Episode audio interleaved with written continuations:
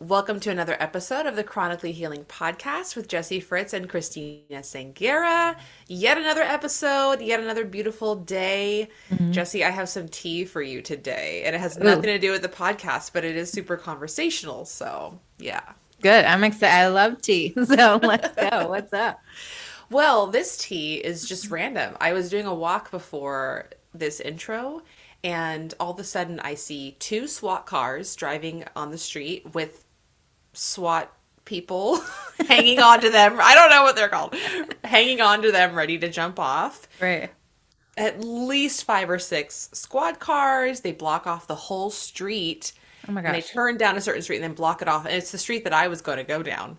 Of course. Like, I guess I'll just take another route this morning because I'm yeah. not trying to get, you know, in the crosshairs of some freaking. I don't even know what was happening. Yeah. But I was giggling and yeah, that was just my morning. Just someone's getting raided today, I think. I don't oh know. Oh my gosh. Yeah, I'm not hip to why that would have so many people, but obviously they deem there to be something happening yeah. in someone's house. Oh my so, gosh, now I want to know what it is. I know. I've been refreshing the Nextdoor app oh, obsessively yeah. and mm-hmm. no- nothing's been mentioned. So, and I and I'm that kind of person which is bad. I'm always I remember I remember when I saw a liquor store get broken into and I was I called 911 to let them know cuz I actually know the guy and I was felt bad for him. And I'm like, I can totally chase him and like get you the license plate. And they're like, ma'am, please do not chase them.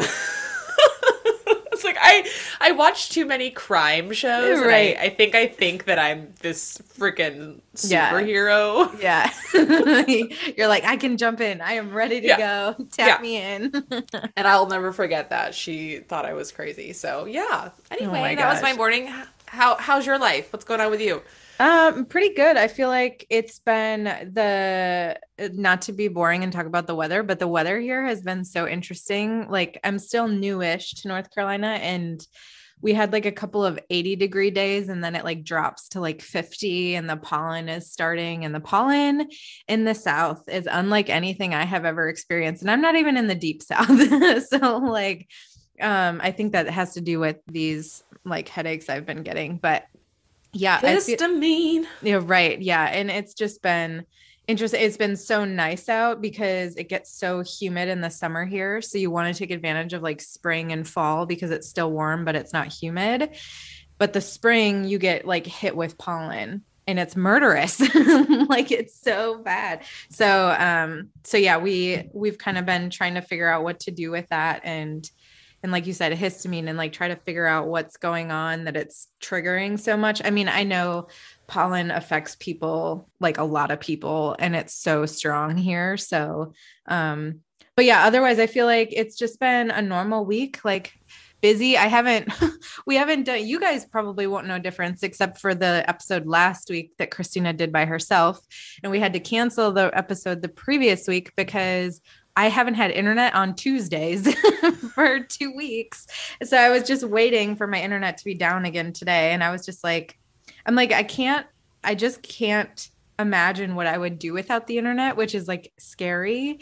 So, um, I mean, I can go and work from a Starbucks if I need to, but I can't really do the podcast Starbucks.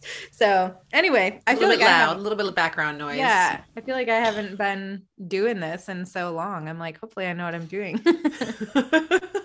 I also so I have this I have a different perspective when tech goes haywire. Sometimes I think it's a sign from the universe to slow the F down. Right. Because usually when my tech goes haywire, I happen to feel a little bit frenetic and all over the place energetically and I desire to slow down, but I don't really think that I can. Mm-hmm. So maybe it's a good opportunity too.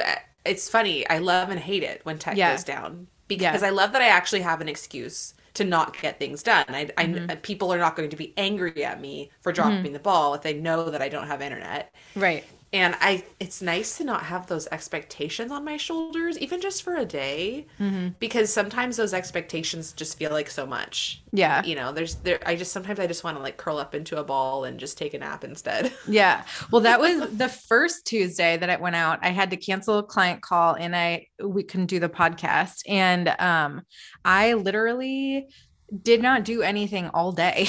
Like i just laid on the couch. It was great.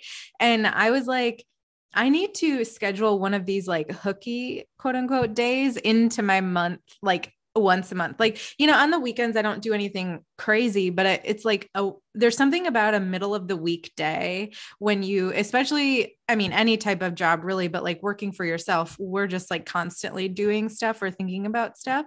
And it was so great, like you said, to just have that um time and like, you know, nobody was mad at me, like you said, because I mean, I couldn't do anything. The internet was out in our entire neighborhood. So I couldn't even go to the coffee shop if I wanted to. But the second time it happened, I was like, okay, this is weird. like, I'm like, I don't know if this is universal or if this is just, you know, bad internet, but it yeah, works yeah. on this Tuesday. So we're good, I think. yeah, no, I'm with you. I, I also, I find, I don't, so this is, this made me think of a tangent, but lately I've been letting my boundaries slip when it mm. comes to my phone and mm-hmm. social media. So I, I, find myself checking my text messages all day or my email mm. or social media. And I had gotten really good at spreading that out. Mm. And sometimes when they're just not working, I feel like it's nice because I, I can't engage in this cyclical behavior of you know, you know that thing where you get on your phone, you tap that app, and you go to that right. app. It's like this. It's like this little circle. You got to mm-hmm. complete the loop, kind of like on your on your watch. Yeah. You know, okay, I check email, I check Instagram, I check Facebook. Yeah. So. Yeah, anyway, and then I'm like, why am I on Facebook? like, yes, yes, and then I'm and I'm just like I'm just looking for my dopamine hit. Right. Yeah. Anywho, well, let's talk about our guest. I mm-hmm. really mm-hmm. enjoyed this interview. I don't. Mm-hmm. I, I feel like is she the first therapist that's been on? That's a great question. I don't know. I don't know. I truly don't know. Um, if if she's not, we haven't had one in a really long time. Yeah. So yeah. her name's Alyssa Schneider, and she was spectacular. She works out of Florida. Um, she is hoping to open up her practice at some point where she'll be able to work with people outside of Florida. But for now, she just works outside of Florida, but it was a really great conversation. She herself has dealt with chronic symptoms, which is what brought her to start her own practice outside of, you know, another practice so that she was able to do it remotely. So we really talked about that and like how that um, affected her and why she decided to do that, which I think I know that's a big reason I did this and kind of went into my own business was to be able to have the space to make space. So um, that was an interesting piece of what we talked about.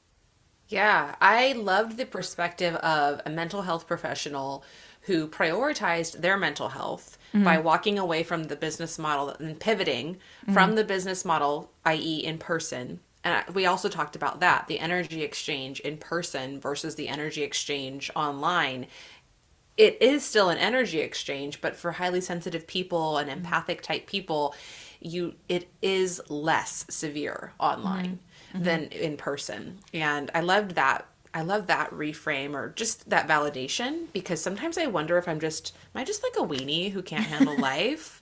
right. Right? It's like why do I why do I get so drained after an hour? Mm-hmm. You know, it, I don't understand. I, I don't understand. Well, now I do. Now that I know about myself, right. but I used to just think I just can't handle life. Right. You know, there's just something wrong with me that I just can't handle life. So that was really affirming and validating, and I think it will be for our HSP listeners too. Mm-hmm. HSP yeah. has been a theme lately. I don't really? know. There must be someone out there in our listenership, probably a lot of people who really mm-hmm. need to hear this message, and the universe is like, "Hey, hey, here you go. Here's like five episodes in a row where we bring up HSP." Mm-hmm. So anyway, I think that it's like much more of a thing than people even recognize, and like I know we, I don't remember if it was on Alyssa's. What's funny is Alyssa I had another Alyssa on the podcast who's spelled the same, who is an HSP. Like, um, that's right. Yes. Yeah. So it's it's interesting that, that we kind of both both Alyssas touched on it, but it was just really nice to talk to a therapist about mm. mental health. I think yes. that it's something that we bring up on a lot of podcasts, and we both have been very open about our mental health journeys, both good and bad, and like what we think about therapy. So it was just really nice to hear from her because I felt like she, when we would start talking about something, she would just like be able to grab something from it and give us like a good nugget. And I really mm-hmm. appreciated that. And I think that just comes from someone that's trained and like has so much experience talking to people in mental health. So uh, I really enjoyed that. As someone that had like a really tough mental health year last year, um, it was just really nice to to talk about that. Hundred percent. And I know that one of our big, I, I we should probably do core values at some point. Right. But I, I know just even thinking it, that one of our core values is definitely, I guess you could say like ending the stigma, whatever that mm. would sound like in a core values framework. And just let's normalize things that don't feel normal. Let's normalize things that aren't usually talked about in the open in a way that we can actually embrace it versus feeling shame and I love that we we were able to do that too with another episode. We did that most episodes, but mm-hmm.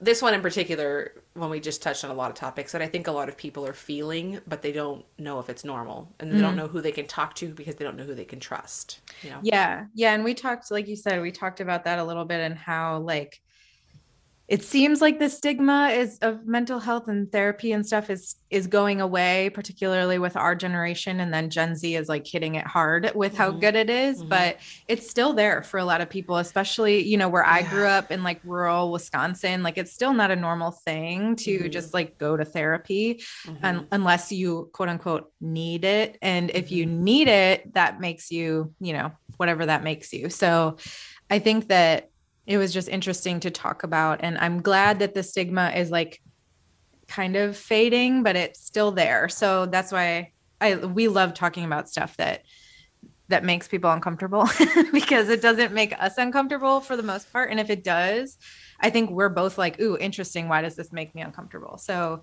so yeah, I really I really like talking more about this kind of stuff with with everybody listening out there. Yes, lean in. You guys are going to love this episode for sure. Mm-hmm. Definitely yes. lots of good nuggets. Yeah. So make sure that you subscribe if you haven't already to the podcast. Leave us a review. We actually just got like the sweetest review the other day. I so know. I know you should go check out our, well, it might not be up on our stories anymore. Maybe we'll make like a little highlight of reviews or something. Yes. I love but, that. And we could maybe, we're talking about doing a contest again at some point too. Yeah. So that might be fun. Yeah, that'd be good. But um, make sure you do all of that. And without further ado, let's jump into the episode. Hi, everyone. Welcome back to the Chronically Healing podcast. My name is Jessie Fritz, and I'm here with Christina Sangara. We're so excited to be talking to you again this week with another episode. Today, we are welcoming Alyssa Schneider. Thank you so much for joining us today. We're super excited to talk to you. Yeah, thank you so much. I'm really excited to talk to you guys too. Yeah. So we why don't we jump right in? Why don't you just tell people a little bit about you, what you do, and a little bit about your story? Yeah. So I'm a licensed mental health counselor. Um, I'm in the state of Florida, so that's where I'm licensed. Um, I actually opened my private practice in 2018, first part time, and then transitioned to full time. And um, I was online actually before even the whole COVID thing started. So a lot of counselors now are doing online work, but I was online um, from the beginning. And a lot of the reason for me doing that was because um, I struggle with chronic illness. And then um, I found it really hard to like find a counselor that worked um, with like my needs. And mm-hmm. it was really hard um, when I was going through the height of my illnesses a few years ago it was really hard to find somebody um, first of all and then it was hard to um, go sit in an office like drive to the office um, you know take care of like my needs like eating and stuff after work rushing um, you know sitting in traffic and then driving home after that. And um and so i was like there has to be a better way to do this. So i um started an online practice Mm-hmm. That's like yeah. that's that like spoon theory that everybody hears about in the chronic illness space is like so many people I think with we've talked about this in the podcast before with like COVID a lot of us have gotten the opportunity to work from home that weren't able to before and yeah. it's like this spoon theory of like I can do my work, but if I have to do my work, come into the office and deal with politics, I have to take a train to get there and home. I have to prep all my food before I've ran out of all of my energy before I even get to the office. So, yeah. and it's like a it's a hard theory to get people who don't deal with chronic conditions to kind of wrap their head around. Um, yeah. Right. And it I just yeah. feel like it can be it can be a lot, right? Yep. And then um, you know, with um talking about like balance in your life mm-hmm. too, like then all you're really supporting is maybe like your work. Mm-hmm. And so you're working and then you have the spoons for that. Right. And then how else are you supporting the kind of life that you want to live? Like how else are you living um like a values driven life if you are just working and then you're exhausted and then you're going home and like sitting on the couch because you're you've just like worn yourself um to you know the end of the rope right I want to unpack that a little bit because you know how passionate I am, Jesse, about this whole topic. I own a brick and mortar fitness and wellness studio, and then I also have an online coaching practice. And cool. what I have found throughout the years is that my passion for the brick and mortar has waned a little bit. I think because of the energy required, being that I'm an empath, being that I'm an HSP, there's so much energy required to show up physically every day. mm-hmm. Although I yeah. will say I really enjoy showing up for my clients that I get to see. It's more the just everyone, right? Mm-hmm. There if there's like a class of 10 plus people, what I have found has been really helpful is finding rock stars that I really believe in and trust who can kind of run the ship for me so I can just focus on the things that don't drain me mm-hmm. and then mm-hmm. also grow this online coaching portion of things. But it's interesting because aren't we told, especially when we're self employed, that we have to be passionate about certain things, we have to do things a certain way. And just like in the corporate world, if you think about it, certain ideologies get passed around in the entrepreneurial space. And what I'm finding is also entrepreneurship looks different for everyone, just right. like 9 mm-hmm. to 5 does. Mm-hmm. There's some entrepreneurs that really thrive working in a brick and mortar. They love it. They show up every day. Mm-hmm. They're good to go from 6 a.m. until whenever.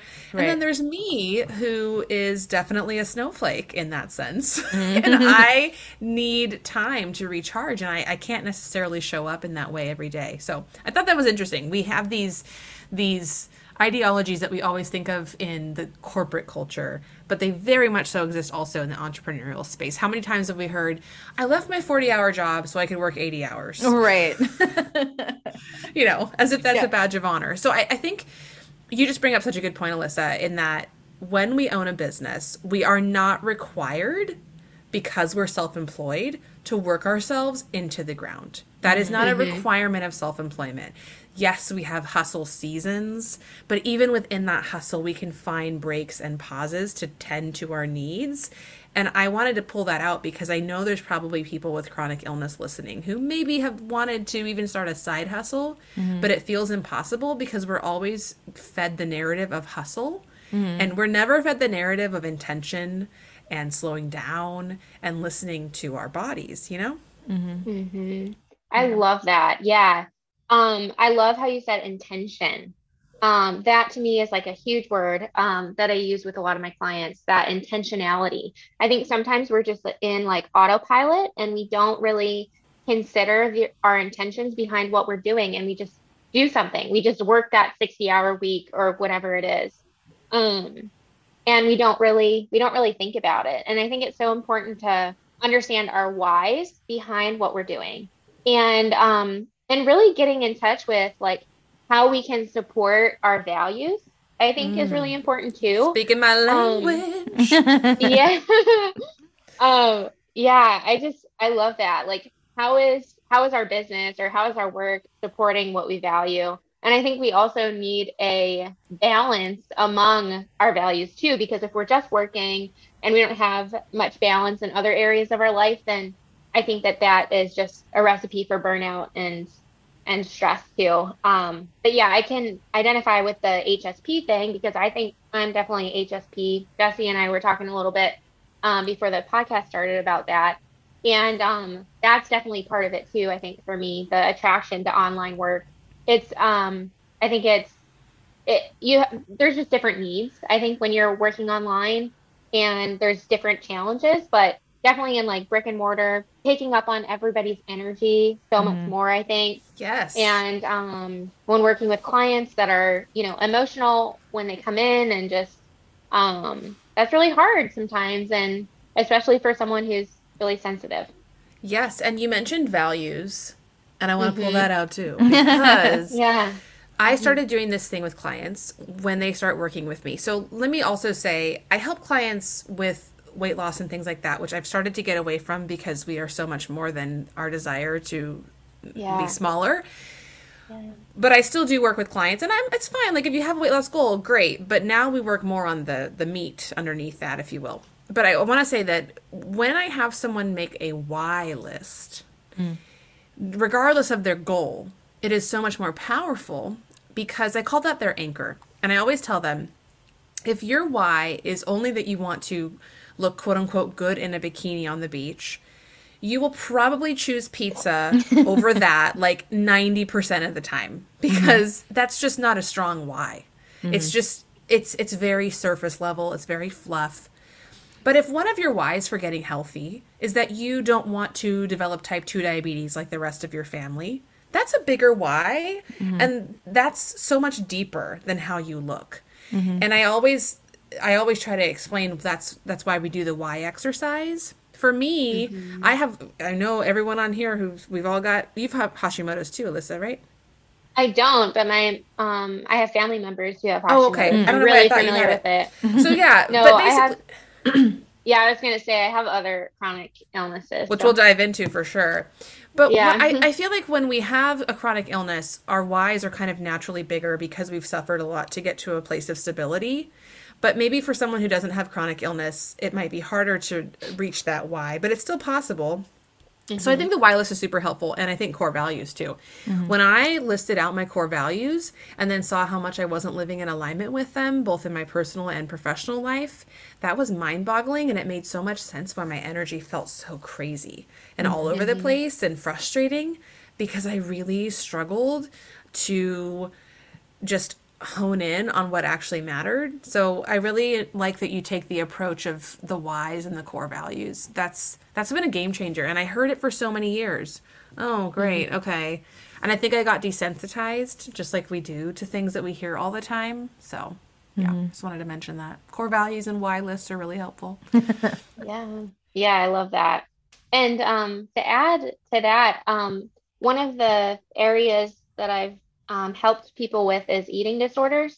Ah. And so um, you were talking about weight and like getting away from focusing on that. And I think that's really important. Um, I always challenge my clients to think about how their weight actually impacts their life. If like they talk about weight and how important that is to them and they want to change their weight and there's this obsession with their body. And it's like, how does that actually like how does that impact your life?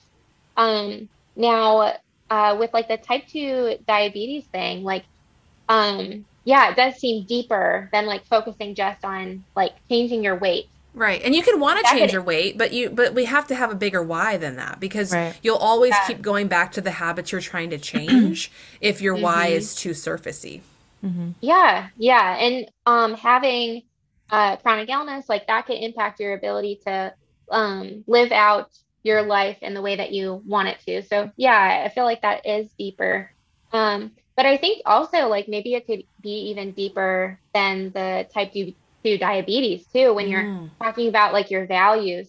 Um, for me, my faith is something that's important to me. I'm mm-hmm. Christian. Mm-hmm. And so lately I've been trying to root myself in my faith mm-hmm. and um, like really trying to um, impact others in a positive way and be kind to others and um, love on other people for the purpose of um, like really an act of worship mm-hmm. um, for me to God. And so, um, like that can be an ultimate, like core root uh, value for me. Um, so I really like to help people to identify that like stable um, foundation that they can stand on, that that stable anchor. Mm-hmm. And I say too, um, uh, one thing that kind of uh, an analogy that comes up for me, um, a picture of it is like um, I think there's kind of these different wells that we have in our life. And like some are really deep wells. So we only have to visit them, you know, every so often and we're kind of quenched. Our thirst is quenched. Um, but like focusing on something like appearance purely um, for like appearance sake or trying to gain love from other people through your appearance is kind of like a salty well. You know, mm-hmm. it's it's very shallow, it's salty, like you're always going to be going back and it's never going to be good enough. Mm-hmm. So, um yeah, I try to help people to find those like deeper wells that they can really connect with and rely on. Mm-hmm. I like that. Yeah, I like that too. And I think too, just because I've been I've been in the both sides of that, like the disordered eating, wanting to lose weight, not knowing how to live my life, not losing weight kind of thing. It can yeah. be really hard to, you know, I think so many people tell us like, oh, just don't focus on your weight. Like it's not a big deal. Don't focus on your appearance. And it's like, Mm-hmm. Okay. So, like, I've been told, though, by the media, by family, by whatever, myself for 34 years or as uh, whatever, however long, that I should pay attention to that. So, it's hard to kind of, um, like what you're saying with the wells kind of makes sense. It's like, and what Christina was saying as well, for me, until I started to like, grasp onto a bigger reason, which for me is like, I want to feel healthy as a person, no matter what my weight is. I want to be a mom someday and be healthy enough to be a mom and not be a mom that is sick all the time, like my mom mm-hmm. was, and things like that. So, like, kind of holding on to those deeper things the weight is still important to me. It's still I still notice it come up all the time. I still notice when my pants feel tight that I get very triggered by that. And I think that um there it's still difficult to get to that place and that's why working with someone can be really helpful because while maybe we don't want to be stuck in that like shallow well it's hard to get out of it sometimes for how shallow mm-hmm. it is mm-hmm. you know i yeah. think it's also yeah. that way because of the people and the culture around us that tells us that this is what beauty looks like and if you're not this then you're outside of the norm right and i'm like you i i have a I can't say postpartum anymore because my kid is four. so now I'm just calling it COVID. I, I, really legitimately gained probably 10 pounds. I gained 20, but 10 of it was muscle. I have a machine that tells me. so 10 solid pounds, right? So I'm actively wanting to lose it. And like you, Jesse, I have that cognitive dissonance around not wanting to be surface, not wanting to give into that narrative of look good in a bikini on the beach. um, you know, and also not wanting to have disordered eating where I never right. enjoy myself and never have anything. And what I find myself doing, like you, is focusing more on the big picture. And to me, it's the cherry on top could be the fact that the weight loss happened and I grew as a person. Because I will tell you, I did the restriction. I did Weight Watchers actually years, years ago.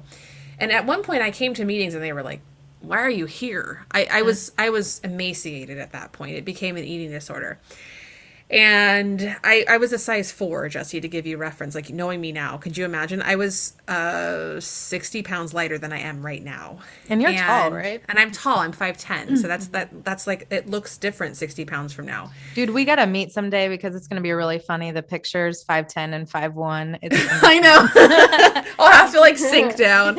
Um, but so I remember that time of my life, and I did all the things, and I really restricted myself, and I got to this weight, and I thought, okay so what would happen is I'd get to, so my, my initial goal was 150. Mm-hmm. I got to 150 and I said, this didn't feel like I thought it would. Well, let's try for 145. So then I try for 145 and I get to 145 and I say, you know, this didn't feel like I thought it would. So let's try for 140. Mm-hmm. And the mm-hmm. lowest I got was 135. And never in that moment because I had not worked on myself. I had not worked on my values. I hadn't worked on my whys, my deeper reasons. It was not a fulfilling journey. Mm-hmm. I was just a smaller version of a broken human right. who had never really done the the work to change and evolve and shift. So guess what happened? I gained that weight back so easily mm-hmm. because I never fully changed in the first place. So that's why I think it can be really helpful to think of the weight as almost the celebration at the end of the work you're doing versus the only reason you're doing the work in the first place. Mm-hmm. Mm-hmm. Yeah. I think that we're all ultimately seeking love mm-hmm. and we want um, we want love from others and and that is a huge driving factor when we're trying to change our appearance. And I think um, it's much like a mirage, you know, like you get there and then it's not enough, and you get mm-hmm. there and it's not enough. Um, and that's I think what we struggle with too is this feeling of not enoughness. and we're we're never going to be enough mm-hmm. because mm-hmm. think of all the expectations that we have on ourselves um, we have expectations from others in our lives and then we have like cultural and worldly expectations too we're never going to hit that mark every time mm-hmm. um, it's just impossible to do that and so um, i think that is really something to that we have to think about and really consider is are we trying to be enough constantly? Mm. and um, you know and that is i think that drives a lot of our behavior. Mm-hmm. and it leads to a lot of hurt and and um, difficult emotions that we experience. Yeah. Yeah that hits for me today particularly but yeah. Tell but us. Yeah, spill the tea. I just like i feel like the enough thing is such a is so hard. I think for me, since starting my own business, and my husband just started a new job, and I've always kind of thrived on productivity. I like being the girl that can get everything done more than anybody else can get done. That's something that's always been, you know, a driving factor for me.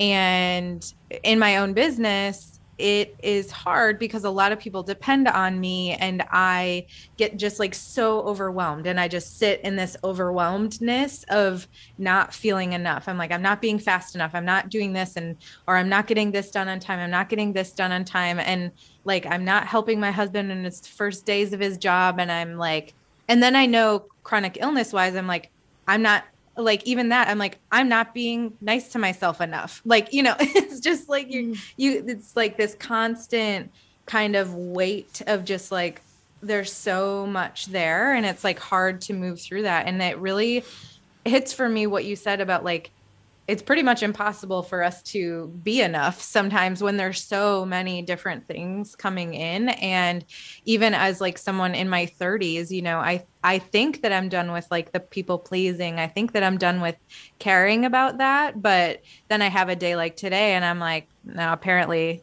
i'm not. Like it's mm-hmm. still there and we still all kind of are striving for people to for me, it's like pat me on the back. Like I love it when my clients are like, "Oh my gosh, you're the fastest. You're so like good at this." And I get like so much like worth from that. And I think that that is where it can be dangerous is where you're you're looking to be enough for other people for them to feed into your self-worth, right? Mm. Yeah. But, yeah. That's good. We're depending on our self-worth on other people. Right. Mm-hmm. Right. And Alyssa, mm-hmm. you so you mentioned that you have you have faith and whether it's God, for some it might be source or universe or whatever it is, I do think that having some sort of inward process, some sort of spirituality practice can be extremely helpful for not looking outside of us for mm-hmm. our validation. Mm-hmm. And I find that when I, so for me, it's God, you know, personally. And so I find that even with my husband, I will rely sometimes too much on him for mm-hmm. my validation and my happiness. Right. And I'll mm-hmm. almost look to him for that. If he is in a cranky mood, I'm in a cranky mood. Mm-hmm. Versus, can you just, you can just have your cranky mood. I'm going to go on a walk. Instead, I got to be there and be like, why are you in a cranky mood? No, can right. we dissect your cranky mood? well, your cranky mood is ruining me and making me have a cranky mood, right? And when I feel most rooted in who I am as a person is when I'm not looking outside of myself, even mm-hmm. to the people that I love. And it feels really empowering because mm. there's nothing more exhausting than spending time trying to gain approval because even the people we love are going through their own stuff. Mm-hmm. They have stuff they're going through. Their their their own struggles, their own internal battles. So they're not always going to have what we need. But whatever our spirituality practice is, we know we'll have what we need. It always does. Like it always delivers, right? Mm-hmm. Mm-hmm. And that's just I wanted to point that out because I have struggled with looking to friends, family, mostly family because I feel the most comfortable making them uncomfortable, which is itself something that we all do, I think, and need to work on. but, you know, but I feel the most comfortable being my messy self with the people closest to me. And yeah, they just can't always give me exactly what I need, and that's okay. And I've mm. learned to accept that, which is also really freeing. But mm-hmm. I thought that was a really good point. Yeah. I think it can be really humbling too to um, have chronic illness and then literally have most things stripped away. You know, right. it really gets down to like the roots and you can't be productive during those moments. So you're stuck it's like butting up against a wall. Um, yeah, and I think it really can challenge you to um, realize what's important and um, you know connect with your faith, for example, um, because literally, you know, it, sometimes that's all you have. Mm-hmm. Yeah. Can you, we kind of mentioned this in the beginning a little bit, but could you just dive in for the people that are listening and tell us what chronic illnesses you've kind of dealt with on on your end? Can can yeah. I add a little thing to the end of that? I wanted to also understand a little bit once you've talked about the chronic illnesses, how they impacted you owning a business and what led you to create those boundaries because I know I've struggled with that. So I'm almost getting my own little therapy session. yeah. yeah. Um, okay. So with my illnesses, um, I have been sick for the majority of my life. Um, from the time I was young, like it started with um, a lot of digestive issues, and I had a lot of anxiety related to those digestive issues. You know, it was impacting like my ability to stay in classes and stuff mm-hmm. when I was in school at a young age. And um, so they first, uh, you know, found out that I was lactose intolerant, which a lot of people are lactose intolerant. That's usually not a big deal, except it was like so much more than that. um, and it went like undiagnosed for years and years and years, um, which is really common in the chronic illness community to have mm-hmm. trouble getting that diagnosis. Um, but then it got really bad um, when I came to um, Florida so I moved from Illinois to Florida in 2016. And 2016 to 17 was like the height of my illnesses. I had like so much, um, so many like viruses and stuff. Like if anyone was sick around me, I would get it. Um, like stomach, digestive things um, going on, um, like migraines. Um, there's so many symptoms. Like brain fog was a huge symptom for me, and um, even like to the point where there was confusion sometimes like i would i would feel confused and just totally not myself um rashes uh joint pain a lot of symptoms of course go along with uh, autoimmunity so um eventually got diagnosed uh, with like lupus and two other um, uh, two other autoimmune conditions. But recently, I've actually been doing really well health wise. Like, thank God. Um, but uh, in 2016, 17 was not doing well at all. And um, so, yeah, I got those diagnoses and then recently went to a new rheumatologist, and some of those diagnoses are being called into question. So, oh, no. you know, this is what we deal with yeah. with uh, autoimmune conditions. So, yeah. So that's a little bit about my story with my uh, health. Um, but as far as like my impact the impacts that it has on my life, I was um, like barely able to function. Um, like going shopping was really hard. Taking a shower was really hard uh, in 2016, 17. Um, uh, I mean, it had such a great impact on my life, um, especially my social life. I was on the at the point where I was going to have to leave my job. Like I ha- I have no idea how I worked as long as I did and had as much as I did in the environment that I did. Um, so that was a big driving factor, I think, in um, starting my own business. And I love people starting businesses. I like, I just um, am really passionate about small business, I guess, and um, I love to hear that other people are succeeding in their business. Um, but yeah, I, I think that was a huge driving factor in starting my business, starting my practice, because um, I wanted more flexibility and I want to be able to work out of my home. Um, it affords a lot of um, a lot of positive positives for somebody who has dealt with health issues. Mm-hmm. So you yeah. wanted the flexibility to be able to take care of yourself. I know it can be harder in the corporate world. And when I say corporate world, I think what I really mean is corporate world where you have to show up somewhere. Mm. Because mm-hmm. what I love about being able to work from home is that you can take a moment to breathe and there's not someone looking down at you asking why you took three minutes away from your desk. you know, mm-hmm. I was just talking about this. I'm in a mastermind and we talked about uh, stepping into our moxie and how we essentially stood up for a cause or ourselves in certain situations. And it brought me back to when I was a banker. The banking industry, just so the, for those who are listening, is really well known for not paying for time off or your breaks. You're really, there's this silent but not so silent pressure to not take your lunch. There would be many times when I would be on lunch and I was in sales. So, you know, when it's sales, all hands on deck at all times, even if you are mid bite. And I was that person who usually would not come out or I would actually take my lunch. And that was really, really frowned upon. How dare mm-hmm. you put your needs before the needs of others? I remember there was an executive who visited our branch and I took my whole lunch and he said, Oh, you took your whole lunch? Almost like, Well, what's wrong with you? and I said to him, Yeah, because if I don't take care of myself, I can't take care of my clients. If I'm burned out, how am I going to help other people? How am I going to drive profit for this company? Mm-hmm. And in my peak, I was the top salesperson. I was the top three in an entire, I guess you would say, market. Mm. I started to decline because I started to hate it. but that's neither here nor there. what I'm getting at is stepping into my moxie in that moment and really it has never left me that moment because it was such a reminder of why so many people are burned out. Why so many people they hate their job or their life or whatever it is and it's lack of boundaries it's lack of time for themselves and what's what sucks about it is oftentimes the people at the top don't have boundaries themselves. So they're just kind of letting that drip onto the people below them. And I love that when we work from home or work from our, for ourselves, we do have that flexibility to take a break as needed, reset. So I'm a, I'm a champion for that for for sure, 100%.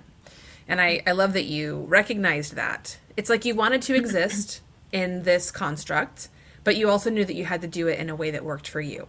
Mm-hmm. You, you mm-hmm. couldn't do it showing up to an office and just kind of, you know, forcing your way into this box. And to me, that's that's also part of chronic illness, right? We have to make tough decisions all the time. We have to oftentimes go against the grain. It's almost like what most people do. We have to do the opposite, mm-hmm. and yeah. that's like a mental load on us in a lot of ways. Hmm yeah, sometimes we have to do things that don't make sense necessarily to other people. Like take that leap into business when it's like unknown and it's not secure um, and leave this job security and leave this regular paycheck um, because there's a lot of other things to consider when you have a, a chronic illness.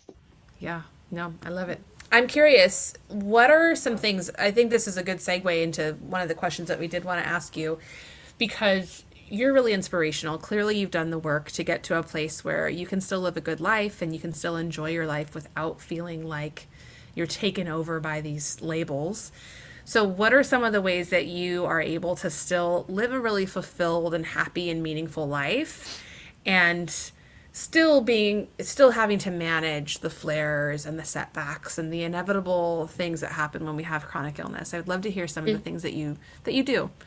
Yeah when I do have um, some symptoms that come up, um, usually I try to remind myself that it's something that's transient. Like it may not, it might not always be there. Like I don't know the future of this symptom. Like, am I going to have joint pain the next day? I'm not totally sure. Um, but a lot of times the symptoms can be transient. There can be relief when it comes to the symptoms. Um, and so I really try to remind myself of that and I also am trying to get better about not um like necessarily like trying to fix it. Mm. Um I think that sometimes if we have a chronic illness and I've definitely been there where it's like you have to fix it. You have to find out a solution. And I was listening to one of your episodes. Um, I forget what one it was, but you were kind of talking about that and like reading, even like with what you read, reading other things and not just reading books that are like how to cure your chronic illness. Mm-hmm. So I, I think that's really important. Um, just kind of letting it go sometimes, like recognizing that you don't have control in all circumstances and just kind of um, surrendering and and also um, letting yourself like feel emotions uh, during it i think is really important um, i think so often we try to just shove emotions away, we try to suppress them. um, we try to get rid of them and find a solution. And um, and it is scary. Some of the autoimmune symptoms, like it is anxiety provoking. Um, so I think just recognizing and labeling your emotions, that's something that I have been practicing. Um, and just trying not to um, uh, wallow in in it, I guess. Mm-hmm. Yeah. yeah, that can be really hard sometimes. I feel like to get out of that space, but it's really helpful. And that kind of reminds me of one of the questions. So I feel like I feel like, you know, mental health is its own beast, right? But I do feel like in a good and a bad way, but like um chronic illness and mental health can be very connected. I feel like sometimes one can lead to the other or vice versa, meaning for me, um, a lot of the pressure I put on myself, a lot of like unresolved trauma, a lot of all of these things I believe is kind of what triggered some of my autoimmunity. And then vice versa, right? There's people that get really sick and they get in this really low, low place, or they realize that they're they're losing who they were, right? That's a hard thing that I feel like all of us have to go through is kind of uh, mourning that person that we aren't anymore, um, or parts of that person that we aren't anymore. So I guess my question with that is how do you think people who have chronic illness who are noticing mentally i'm not feeling my best and i don't really even know where to get started what what should people do if they if they're feeling that way? Yeah so i definitely um, think that counseling can help. I'm sort of biased but i think i think that um, getting counseling can really help. And um, i think a lot of it um, with chronic illness is just like having that support system and then also um, like grieving going through a grieving process like you were kind of indicating. Um, i think that uh, that's something that's necessary to kind of go through sometimes when you have a chronic illness. Um, grieving like who you used to be um, the things that you used to be able to do or things that you might not ever be able to do because of your health.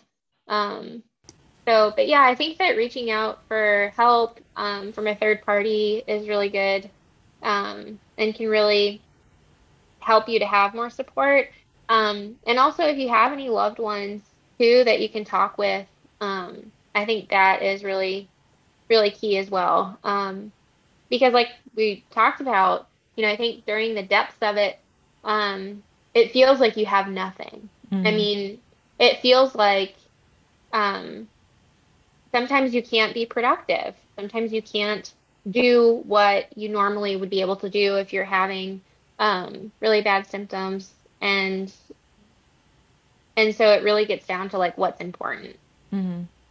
yeah we're we're really big believers here on the podcast of therapy of counseling i know like mm-hmm. um I, I was listening to some of our older episodes, not even older, just from like last year, of like the amount of times be, right before I found my, I'm working with a therapist who kind of specializes in somatic therapy. Um, and the amount of episodes, where, remember, Christina, where it was like, every episode someone would say something that was like another ping of like you need to go to therapy like you need you know it was a little nudge like, yeah little nudges from the universe god whomever but like it was um, and it, I've been in and out of therapy or coaching of some sort for years, and it's it's really helpful. And I didn't initially go into it for chronic illness, but I think because chronic illness is such a big part of my life, it's wrapped up in that. And and like I said, and vice versa, I think that there are a lot of symptoms that I'm still feeling because of emotions that I just haven't moved through or things like that. And and they really are so so connected, your mental and your physical health. And I think that the world is like being opened up to that more and more and more and more and I'm really excited about that because it's less taboo to go. I mean, I rem- like my parents would not go to a therapist. There's no way they would go, you know? And so, but now I feel like I, I openly talk about therapy. I'm like, yeah, I'm in therapy. We were in couples therapy. Like it was great. It was perfect for us. And I think that like that taboo feeling is going away, especially for like our generation, younger generations, things like that. well, and mm-hmm. we also have to acknowledge why it was taboo. It was taboo because we've been conditioned to believe that it's not okay to not be okay. Right. And mm-hmm. when we're not okay, then something must just be wrong and we have to deal with it mm-hmm. internally and come out when we're done. Yeah. All right, guys, I'm healed. Yeah. Right. Well, and, and your mental Yeah, well, and your mental health can also be um what's the word when you're doing something before it's bad? like what am I trying to oh, say? Not like precautionary, but you preemptive? know what I mean? Yes. Like just like you go to a doctor for a checkup or you're seeing a personal trainer to keep up your physical muscles and your physical body or you're seeing a nutritionist to keep up the, you know, the good diet in your life. Ooh, I like that analogy. I've just seen that yeah, for me with with mental health like I would I would love to be in therapy forever if if it's something that I can afford because it is helpful. Sometimes it's just nice, especially as someone that works from home. I live in a new city. I don't really know anyone. So if I'm not talking to my therapist, I'm bugging my husband, and like that's not great for our relationship. he's not a licensed therapist, right? And a lot of times I don't want to listen to what he tells me anyway. So like, even if it's exactly what you need to hear, right? I'm if like, it came from hubby, yeah. you need to hear it from a secondary source before yeah. you'll do it. And then my therapist like will tell me to do that, and he's like, "I told you to do that a year ago." I'm like, "I don't care. no, you didn't. It's fine." So, um, but yeah, it just it can also be preemptive. It can be something that that you're doing to keep up your health, to feel good, to have that connection with someone. And it's not something you have to do weekly. Some people do it like monthly, I know, but I'm just, I'm a huge proponent of, I have words are not working with me today, but I'm just like a huge believer in therapy. I think that it can be really helpful, whether you have chronic illness or not. mm-hmm. Yeah. Yeah. I think um, obviously therapy is really, um, can be really helpful and help people to reach their goals too. And um, one thing that I talk with my clients about is like identifying um, some deeper reasons of even even being in therapy. Because mm-hmm. a lot of times we just try to we're just trying to fix our emotions and we're just trying to feel less of something, less anxious, less depressed. Um, oh my gosh, that's true. But, yeah. Yeah, like just take the like, take the itch add? off that band aid. Mm-hmm. Just I just want to make this a little bit better, but we don't think about that deeper underlying stuff. Mm-hmm. Yes, and what do you want to add to your life? Um, right. is really the thing that I want to focus on. Um, and even if it's not like different emotions, you know, again, how can you live in line with your values? How can you support um, like a meaningful life and and live um, a life that you find to be valuable?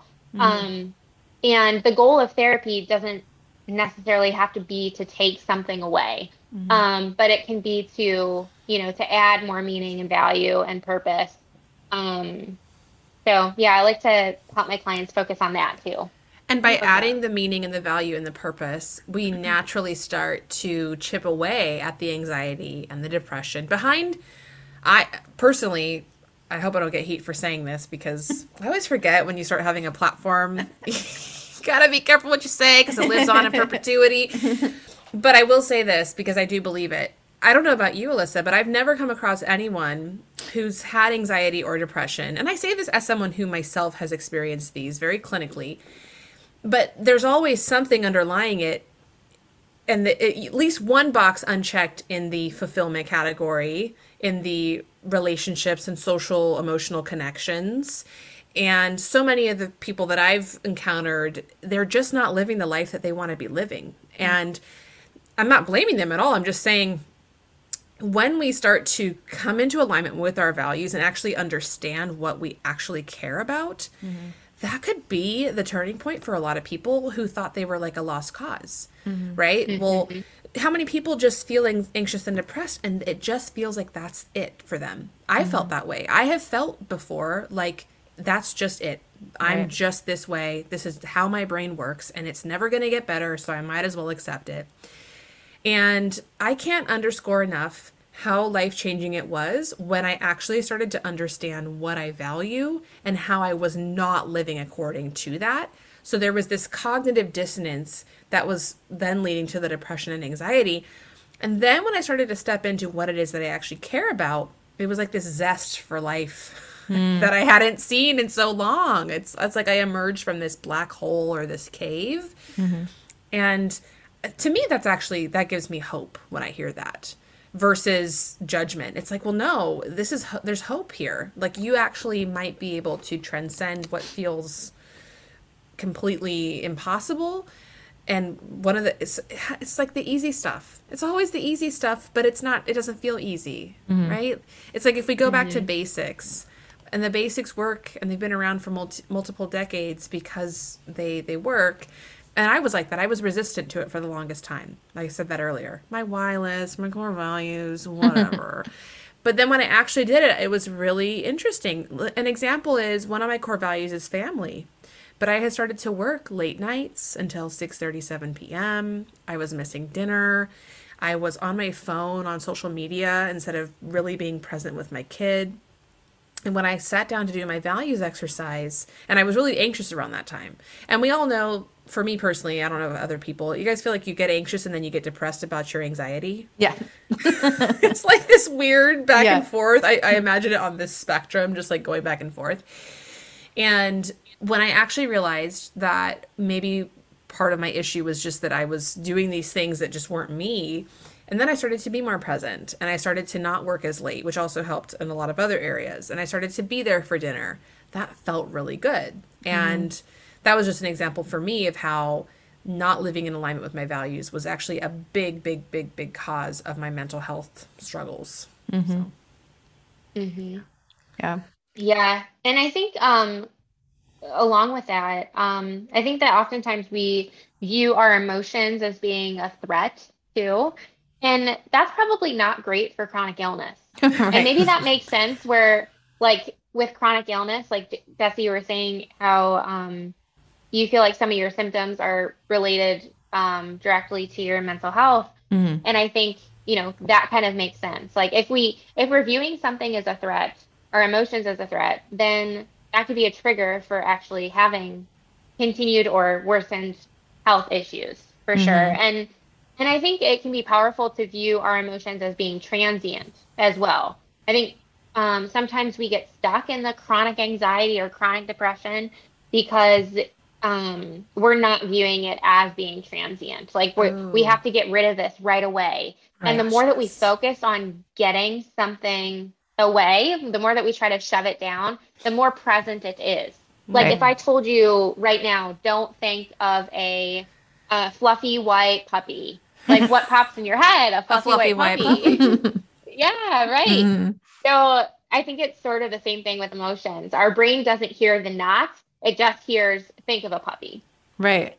Ooh, well, that's kind that's of good. like what you mentioned before. Um, just like focusing, like I feel like what you focus on, which we hear all the time, right, is what actually comes up, and it's kind of this like um, abundance versus lack thing. Like when you're going to therapy to like get rid of something, like I no longer want to be anxious. Like that really hits for me because for me, I'm like yeah, I'm going to go to somatic therapy so that I can get all these emotions off my body. I can feel better and I can, you know, let go of this trauma that happened in my marriage and I can live like a happy, wonderful time.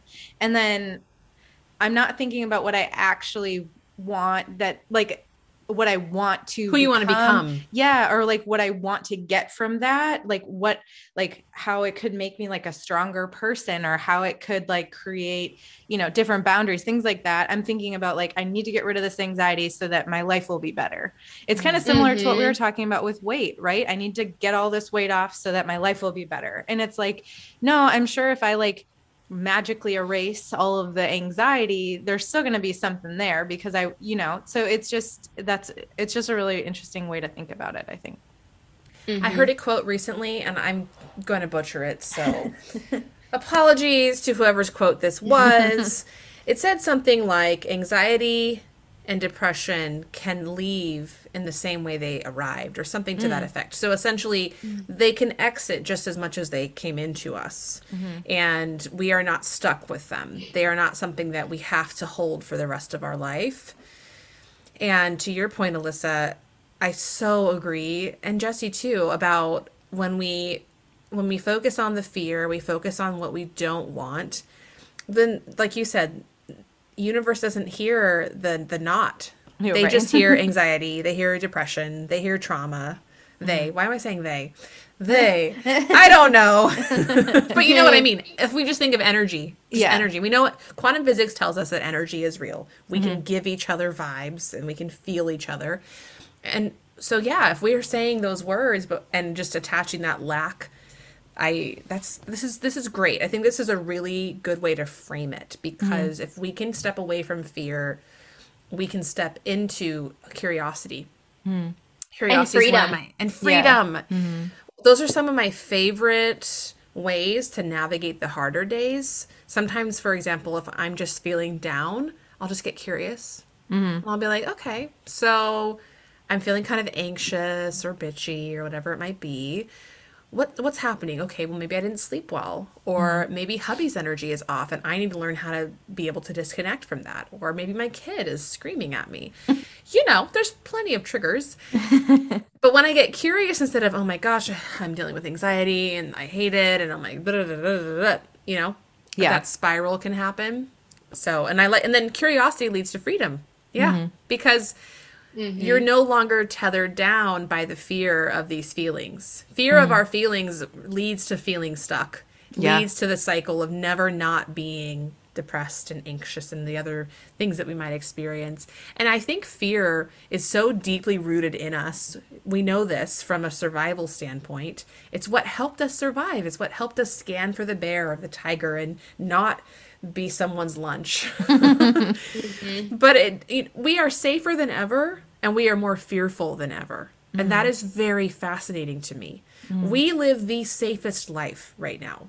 You know, those of us who are fortunate to. Obviously, if someone is unhoused, there's that's a whole different situation. Mm-hmm. That's a whole different conversation that we can do a podcast episode on one day because I'm very passionate. But yes, generally speaking, if we are fortunate to, we are very safe. We mm-hmm. live in these homes that have these fancy cameras and security and da, da, da, da, da, and yet we are more fearful than ever. And I just find that so interesting. What are your thoughts on that, Alyssa? Why do you think that is? Because I know you've seen a lot of people, so I'm sure you have some insight into why is it that we live in this house of fear, but yet we are so much more safe than we've ever been. Mm-hmm. Yeah. Um, I've heard it called uh, this like phenomenon um, that we have in our culture, the comfort crisis, um, before. And I think that's a really interesting thing. Um, I think that we do have like this uh, crisis of trying to feel comfortable all the time in Mhm. our culture. Um, and I think we view anxiety and depression. Um, I mean, this is kind of a whole nother conversation, but we pathologize a lot of things Mhm. um, that I think are normal. You know, um, there's like clinical diagnoses of anxiety disorders and depressive disorders, for example. Um, and you can meet clinical criteria for one of those things, but some people don't have don't meet the clinical criteria for diagnostic purposes. Um, but I think that we I think that we pathologize a lot of like normal human experiences, and I think um, like ultimately the um, diagnoses that you find in what we call the DSM um, is they're for uh, communicating with other professionals. Um, they are for communicating with your insurance company to get claims covered. Um, but they're not so good for like if we're stamping ourselves with those labels. So I think we view fear as like a problem, and the more that we um, view anxiety and depression um, as a problem, and the more that we try to, the more energy that we try to spend getting rid of them, um, and the more that we try to seek this comfort and pleasure constantly in our lives, that I think that um, it becomes the white fluffy dog thing. Mhm. Um, that's all that we can focus on, and it becomes like this huge issue. And now it's becoming an actual diagnosis where it's chronic depression or chronic anxiety. Um, because we're we're trying to feel comfortable and we're always seeking that comfort. We're always seeking pleasure and trying to get away from pain. Um, so I think that that is a big thing when it comes to um, this like increases in, increase in anxiety or depression that we see um, and that we hear about in our culture. Comfort crisis. That's a great way to frame it. Yeah. Mhm. that's I'm just like I have to like ruminate in that. Mm-hmm. like it's so it's interesting to think about because I think that that's true and I think that like it's so easy to get caught in that spiral of fear or like for myself I've noticed that um, where I used to have very situational anxiety where I would get anxious about, you know, go, getting on a plane or like things that I, you know, but now in the last year or so, it's been much more chronic and it's kind of something like you, we were talking about before, like I'm focusing on it all the time. And I'm like, how do I get rid mm-hmm. of this? How do I not be anxious? Why am I anxious? Why do I feel anxious today? I'm mad about being an anxious person. Like it's just like yeah. a constant thing. Um, so yeah, that's just, it's something that that I think is interesting to think through. But mm-hmm. um, one question that we really love to ask people on here, and I want to make sure that we ask it of you, is what are some things that you like to do every day that keep you feeling your best, whether it's for your chronic illness, mental health, whatever, just things that you like to do that keep you feeling good? Yeah, I think that's something that keeps me in check um, and therefore usually helps me to feel better is um, like focusing on my faith and my spirituality. Um, and like I'm I'm trying to be more conscious about how I start my day. Mm. So like starting my day with something really positive and not like listening to the news or um, sitting there and like ruminating and worrying about something like that's not a great way to start my day. So I really like to focus on my faith, um, like read my Bible app or mm-hmm. do something um, like read uh, devotion or something positive in the morning um, that I can really be focusing on and um, just trying to center myself in what really matters in this life. Mm. Yeah. Yeah. I love that. Mm. I think that's Amen important. yeah. That. I'm raising my hands to the roof. and yeah. Alyssa, is there anywhere that our listeners can connect with you online? I believe you're on Instagram. What are what are the best ways to reach you?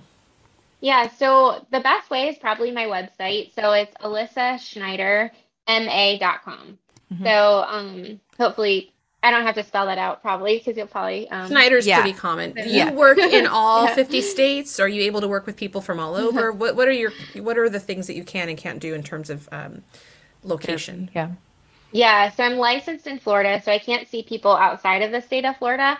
Mm-hmm. Um, but eventually I might um, start doing some coaching or some courses. That's like mm. a long term goal of mine. So, um, yeah, visiting my website would be a good way to um, like keep in touch with that. Mm-hmm. Um, and uh, but yeah, I think um, eventually I would like to work with people from different states as well. Yeah. And you could even branch into maybe life coaching and mm-hmm. almost a separate division of your practice that's not necessarily therapy and it's more focused on maybe people who want to start a business like you did and teaching them how you did yeah. it. So that'd be yeah. that'd be cool. Yes, cool. I would love that. yeah, well, um, I'll make sure to link all of that in the your website in our show notes and stuff, so people can find you easily. But um, is there anything else that that you want to leave the listeners with today that we might not have gotten to? Um, I think just um, something that's important is just focusing on your values and focusing on what really matters in life. And, you know, I think there's hope even um, in the midst of the anxiety, in the midst of depression. Um, we're all human beings and we all feel that way sometimes, and you're not alone. And um, yeah, I really just want to leave people with that some hope. Yeah, I love that. Thank you so much for being on today. We really appreciated talking with you, and I can't wait for everybody to hear from you. Dang it, were you hearing me type right now? I was typing her quote. I was I was typing the quote about the anxiety and depression because I liked it. We can keep that in there. Candid so is always good. Yeah. Thank you guys. I really appreciate it. Yeah. Thanks for coming on.